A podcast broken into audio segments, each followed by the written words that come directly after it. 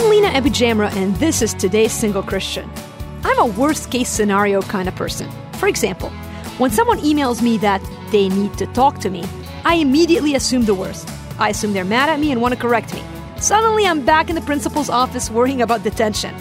Are you a little bit like me? That's no way to live.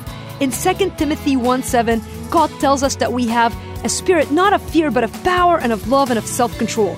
So instead of reverting to this horrible habit of worry and negativity, by God's Spirit and help, it's time to put on love and self control.